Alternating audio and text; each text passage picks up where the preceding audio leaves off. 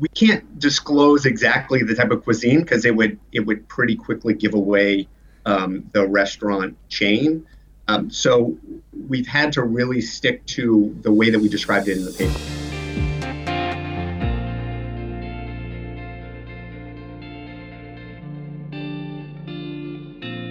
There's been a lot of noise made about calorie counts on labels. The idea being that it's one of those things that might nudge people to make healthier choices. So much so that in twenty eighteen, in the U S A, it became mandatory for food chains with more than twenty outlets to label the calories in their food. But the effectiveness of that is hard to gauge. It's relied on reporting from consumers, which leads to an incomplete picture. The really killer data would come from the chains themselves, but they're reluctant to share that. And that's where a new study published on B M J dot com comes in. Now, we've done a lot around nutrition, calorie labelling, food taxes, and health in our podcasts. So if you want to hear more, you can find that in our archive. That's free to access on Apple Podcasts or Spotify or pretty much wherever you get your podcasts from. But back to today. So that new study just published on B M J dot com has some of the best data to test the effect of calorie labelling. And to talk to that, I'm joined by two of the authors. Joshua Petimar is a postdoc at the Harvard T H Chan School of Public Health. Josh, thanks very much for joining us on the podcast. Thank you. Nice to be here. And Jason Block is Associate Professor at Harvard Pilgrim Healthcare Institute and Harvard Medical School. Jason, hello. Thanks for having us. It's great to have you here. Um, so, as I hinted there, you two have managed to get sales data from a chain from a year before and a year after that legislative change. Um, and the chain in your study remains somewhat mysterious because you've agreed not to disclose their name as part of this. So it sounds like you had quite a lot of wrangling going on there to actually get hold of that data. Can you, you tell us about that? Um, where did it start? How did you start uh, trying to get hold of that that information? I met the owner of a franchise Um, in a fairly large franchise of a national restaurant company, and started talking to him about the type of research that I was interested in doing, and specifically um, research exploring calorie labeling. And um, at, at the time that we started the discussions, calorie labeling uh, as a law had been passed, but it had not been implemented uh, in the United States. The process actually from the passage of the law in the U S to implementation took a very, very long time. It's a very complex political story for why it took so long.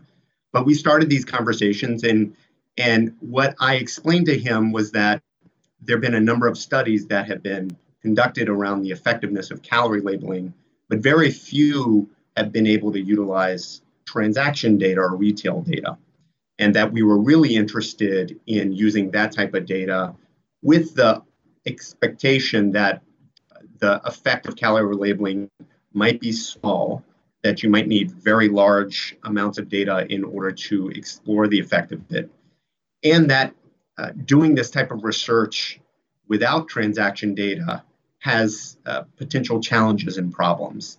Um, if you have transaction data, you're able to look at full populations over periods of time.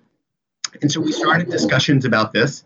Um, and he was open to sharing the data. And as the discussions proceeded, um, they, they as a company agree. But again, this is one franchise. They have quite a few restaurants, um, but they're not, they're not, they can't speak on behalf of the national company. And so they were willing um, for us to name the company and the franchise, but they had to get permission from the national uh, company headquarters in order to do that. And the national uh, headquarters just never gave permission. And and I don't think it was necessarily because they actively opposed um, giving permission. They just they just didn't. And for whatever reason, um, we had to operate under that scheme, which was that they were willing to share us the data. They couldn't get permission for us to name the company. And so our data use agreement with them uh, was that we would Uh, we would explore this effect. We would describe it in the way that we described it in the paper as a big franchisee of a national uh, restaurant company, but that we wouldn't share the name. Mm. Can you share any information with us about it? Uh, you know, what kind of cuisine it is or anything? We can't disclose exactly the type of cuisine because it would it would pretty quickly give away um, the restaurant chain. Um, so we've had to really stick to the way that we described it in the paper, which is that it's a large national company. This is a, a large franchisee, um, and it's located in the southern U S, and their presence is in three states in the in the southern U S, which is Louisiana, Mississippi, and Texas. Mm. And with the average counter now, I'm sure there'll be people doing some triangulation themselves, but we'll leave them to do that. Right. Um, I mean, presumably these companies are interested in the outcome of this as well, because it might speak to the kind of food that they, they want to do, formulation. You know, it's, it's, this is valuable information for a company as well. You know, I think the answer to that is is yes. Um, it's it's valuable information for them um, overall to know what is motivating customers to choose certain items and whether changes that they make themselves or that they're required to make, whether it has an impact on their business. Um, in some ways, they're agnostic to the actual effect of calorie labeling beyond that, hmm. because it's just something that's been mandated, um, and they have known for a long time they were going to have to comply with this. And, and in fact, when the political process played out in the United States in two thousand ten, when they passed the law, uh, the large restaurant chains ultimately were supportive of the policy that passed the U S Congress and was signed by the president. And the reason that they were supportive is because starting way back in two thousand six, the concept of calorie labeling, calorie labeling started to emerge at the local level. It started in New York City, expanded from there, it went to Philadelphia and Seattle, um, and then states started to become interested in it and started to pass laws around calorie labeling. And so it ended up being this mix of different types of policies in different settings. The national companies that had a presence across the U S quickly realized that it was going to be easier for them to adhere to a uniform national standard. And so when it, when it came to pass that federal legislation was percolating, the National Restaurant Association in the U S and the large companies ultimately supported a national federal law that would preempt state and local law and create this uniform standard. And so for for what that's worth, um, they've, they've just kind of accepted it. And uh, there have been other industries that have opposed it and fought the regulatory process, which is in part why it took so long to get implemented in the U S. Uh, but the companies, they just have, have accepted that this is this reality. Mm. And the data that you've got here from them, Um, this is real-world data. This isn't a, a longitudinal study with all the kind of rigor that, that that might have in. So some of the, the data's got blips in it, a little bit of missing information. There's even a hurricane that that changed some of this. So uh, what state is the data in? Is it is it pretty good? So the data that we received was, um, I would describe it as messy in the sense that Um, you know, it was this kind of the raw sales data that they probably used for their inventory purposes. Um, so we, I can describe what it looked like and like the format, if that's interesting. Um, but they, they basically gave us just all of the sales, the, uh, sorry, the number of items that were purchased uh, for every single offering within a store every single week. And it was just kind of your basic Excel spreadsheet. Um, and I think Jason might be able to speak to this more than me, but um, I think when working with data that weren't collected for the purposes of research and with a partner that isn't necessarily um, as invested in the research as an academic partner, obviously, you might, you know, we, we had to work with um, not having a complete dic- data dictionary, for example. There was There were there were potential changes in the formatting of the data, or in some of the um, kind of some new you know entries would come and go, and we weren't really sure why. And it was a little bit confusing to work with. You know, they didn't design this data set so that somebody could conduct a research project with it. They designed it for their internal operations. And it's a complete uh, compendium of all of their sales, but there's some some some issues some with, with that type of data occasionally that we had to work with. So so jo- Joshua had to spend a ton of time. Right. And um, as you mentioned, Duncan, um, the example of the hurricane, which wasn't, you know, the company's fault, or it wasn't a, a data, an issue with the data necessarily, but that was more like a real world issue that affects sales data that you wouldn't get if you were looking at, you know, customer surveys or something like that. So we had to just be a little bit more mindful of those kinds of issues that could affect sales, which as as an epidemiologist by training, I'm not, I wasn't necessarily used to working with um, with those kinds of issues. So that, um, you know, but we were able to, we think, identify a lot of um, um, kind of discrepancies, or, you know, that were showing up in the data and try to make sense of it, which took a little bit of time, but um, we, we got there. I mean, it, you know, ultimately we felt really comfortable with the final database that we that we had. So you had to sort of cross-reference this data with weather. That's one thing. Um, but you also cross-referenced it with this external source of um, calories in, in foods, this Menustat database. Did you do that as opposed to doing going with the, the companies themselves, um, calorie counting for, for any reason? Why was it you chose to, to do that? Yeah, so the database that we worked with, as you mentioned, Menustat, is uh, a database that's maintained by the New York City Department of Health and Mental Hygiene, and they provide the calorie information for all or most items that are sold in the top roughly one hundred restaurants in the U S in terms of revenue. So we worked with this data set, one, for because they have historical data, they maintain these databases, and they update them every year. So our study went from twenty fifteen until twenty eighteen, so we were able to have data from every single year of study, which was important for us because we suspected that companies could potentially reformulate some of their items, in which case the calories could change. If you look on a company website for nutrition information, you're only going to get the, generally you're going to be able to get just the calorie information for what's offered that day, but um, we really wanted to have that historical data. Um, so that was, I think, the main reason for, for using that data set. Great. Um, And you did mention there that there was a potential for reformulation. Was that something that you actually saw in practice? Did this company reformulate?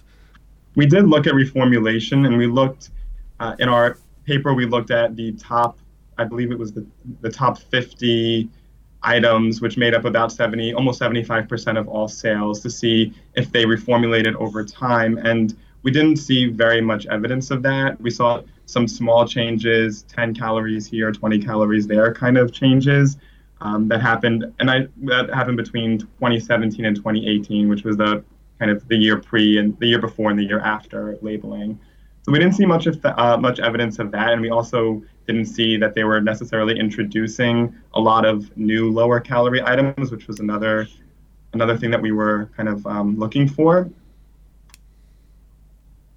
So that's good. So what you're really looking at here then is just consumer behavior. That's what would account for the, the, the calorie changes. In our study, yes, although it is possible. One of the things that we point out is that our study ended right about a month before uh, labeling went uh, nationwide, at least that it was mandated nationwide. And so one of our hypotheses is that there's still it's still possible that calorie labeling can reduce calorie purchases if restaurants in the future decide to ref- do this reformulation, and if they only kind of took that up um, once it was mandatory nationwide. So we are still going to look for that in the future. So you got all this data, you know the shape of it, you know the kind of environment in which it was generated.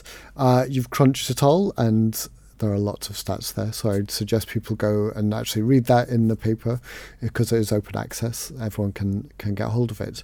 Um, So what you saw was this this small drop, relatively small drop, in the number of calories people were buying immediately after labeling came in. Um, but that drop sort of attenuated back to the norm, the mean, as it were, uh, over time. So, yeah, can you do you describe the pattern that you saw? Yeah, similar to what you said, we did see this small decrease. It was about uh, four percent compared to right before labeling. And then it did uh, partially attenuate over time, or kind of partially rebound over time. Um, it didn't completely rebound. So by the end of the study period that we had, there was still a, a, a difference between, there was still a, it was a twenty-three calorie uh, difference between what we observed versus what we expected we would have observed if labeling hadn't happened. Now, that trend was going up, and it's possible that it will continue to go up after the point at which we had data, but we're actually not sure. It's also possible that it will plateau or that it will change direction, especially because, as I mentioned, implementation nationwide happened soon after our study. But generally, yeah, that was the, the general shape that we saw. Hmm. Was that the shape you expected to see? Because it kind of makes sense that you get this nudge of, oh God, that's how many calories I've been eating. But, you know, you just get used to that information over time. And so the, the, the power of that nudge must d- diminish. I think that we thought of that as certainly a possibility, that there would be a, that the largest change that we would see would be up front, and then it would potentially diminish over time. But we really weren't sure also, because most of the big studies that have been done in calorie labeling haven't used this particular type of analysis where you kind of see, look at how the trend changes over time. Um, so that was some, somewhat new to us as well. But I don't think that either of us was really that surprised by that. Um, one of the other big studies that have been done in labeling saw a similar decrease. It was a six percent decrease um, in Starbucks restaurants. So we had some idea that it would be a small change, um, if anything. And that was a study that was conducted a number of years ago, around the time that New York City started their labeling program. And they looked at uh, calories per transaction for Starbucks purchases in New York City compared to Boston and Philadelphia um, over a period of time before and after New York implemented labeling, and those other cities were the control settings. And so their, the magnitude of effect in that study was pretty similar to what we found. And so I think the magnitude that we found wasn't a huge surprise. So that study, the one you just mentioned, took place in, in New York and Boston, big urban areas. Your study took place in like entire states, Louisiana, uh, Mississippi, and Texas. So is there something about the, the demographics of the people who are using uh, these restaurants that, that might be feeding into the result that you, you see as well? I think that's a possibility, um, though we're not one hundred percent sure. Um, a lot of the studies that were done previously were in cities that implemented labeling before the federal mandate. So they were New York, mostly New York, Seattle, and Philadelphia, which are these, as you mentioned, these uh, bigger urban cities. And um, there were some urban areas in our study as well, but they were probably not as dense as some of the other, um, some of the areas in the other, in the other work that's been done. I think that, um, um, you know, and, and one of the things that I was thinking about, I don't think, we don't have a way to confirm this, unfortunately, with the data that we have, but was the effect of drive-thrus, because it's possible that more people were using drive-thrus in these areas. And while the, the all the drive-thru menu boards did have labels, we don't know if the you know effect of labeling would be similar as to when you're looking at the menu board in the restaurant. So I think it's possible that there could be a difference in terms of the ge- in terms of the the geographic area and the demographics of the people um, in the restaurants, but because we didn't have that individual level data, unfortunately, that was something um, we couldn't explore too much. So the picture that you've you've sketched here is uh, perhaps not the most positive one for, for calorie labeling, at least when it comes to uh, behavior change at a kind of population level that, that might make a real difference to health. And it's something that, you know, we in the U K have been talking about. Um, It's it's something that, uh, that that might come in here as well. At the same time, we also are talking about taxation on sugar. We have already taxation on alcohol in Scotland. Um, you know, it's another thing that, that can be used. And it seems, at least from, from your data, that, that maybe actually moving towards more of that that legislative change, that stick that really um, forces behaviour change, might be a, a better way for the U K to go.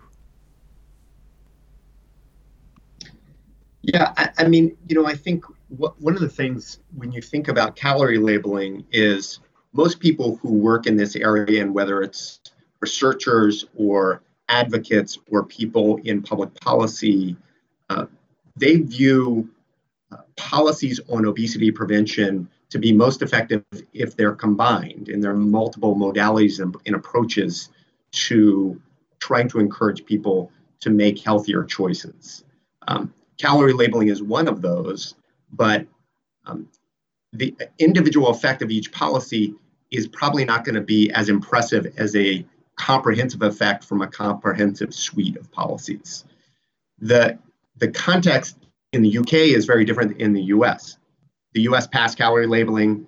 Uh, we have passed some sugary beverage taxes in localities, so in cities.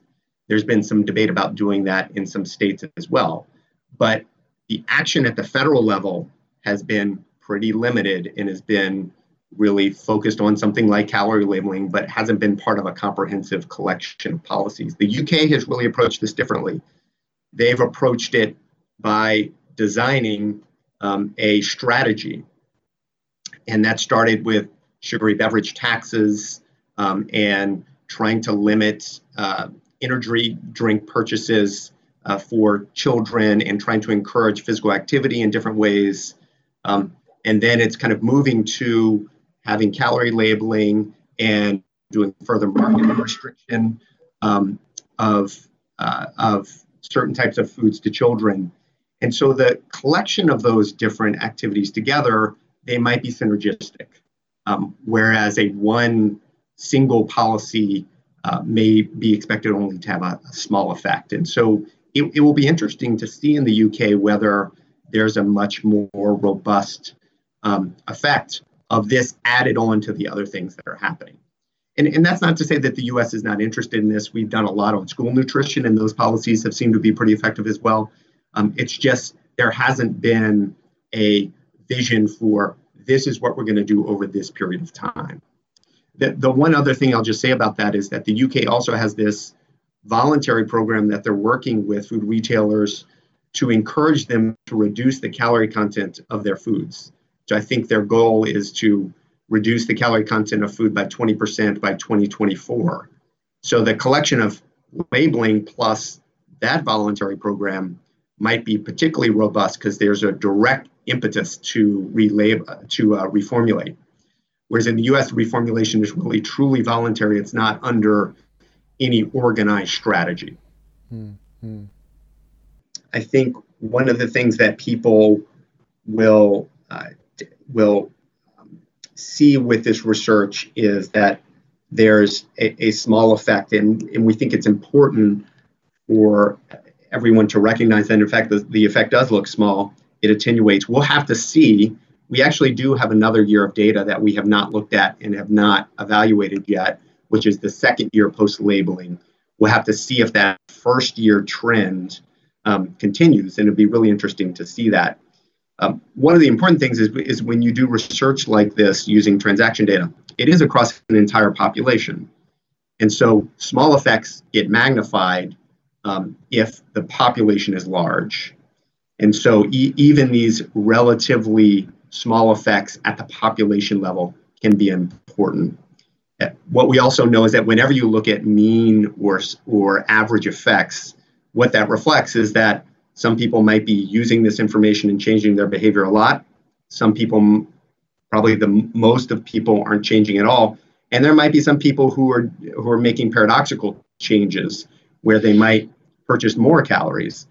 So all we can see is the average effect over the entire population, and it doesn't reflect uh, heterogeneity or variability uh, within those populations. So that, that's just one other thing to note about this type of work. So you've been listening to Joshua Petimar and Jason Block talk about the research paper, Estimating the Effect of Calorie Menu Labeling on Calories Purchased in a Large Restaurant Franchise in the Southern United States, a quasi-experimental study. So, as I already said, we've done a lot on nutrition, cal- calorie labelling, food taxes and health in our podcast. So if you want to hear more, you can find that in our archive.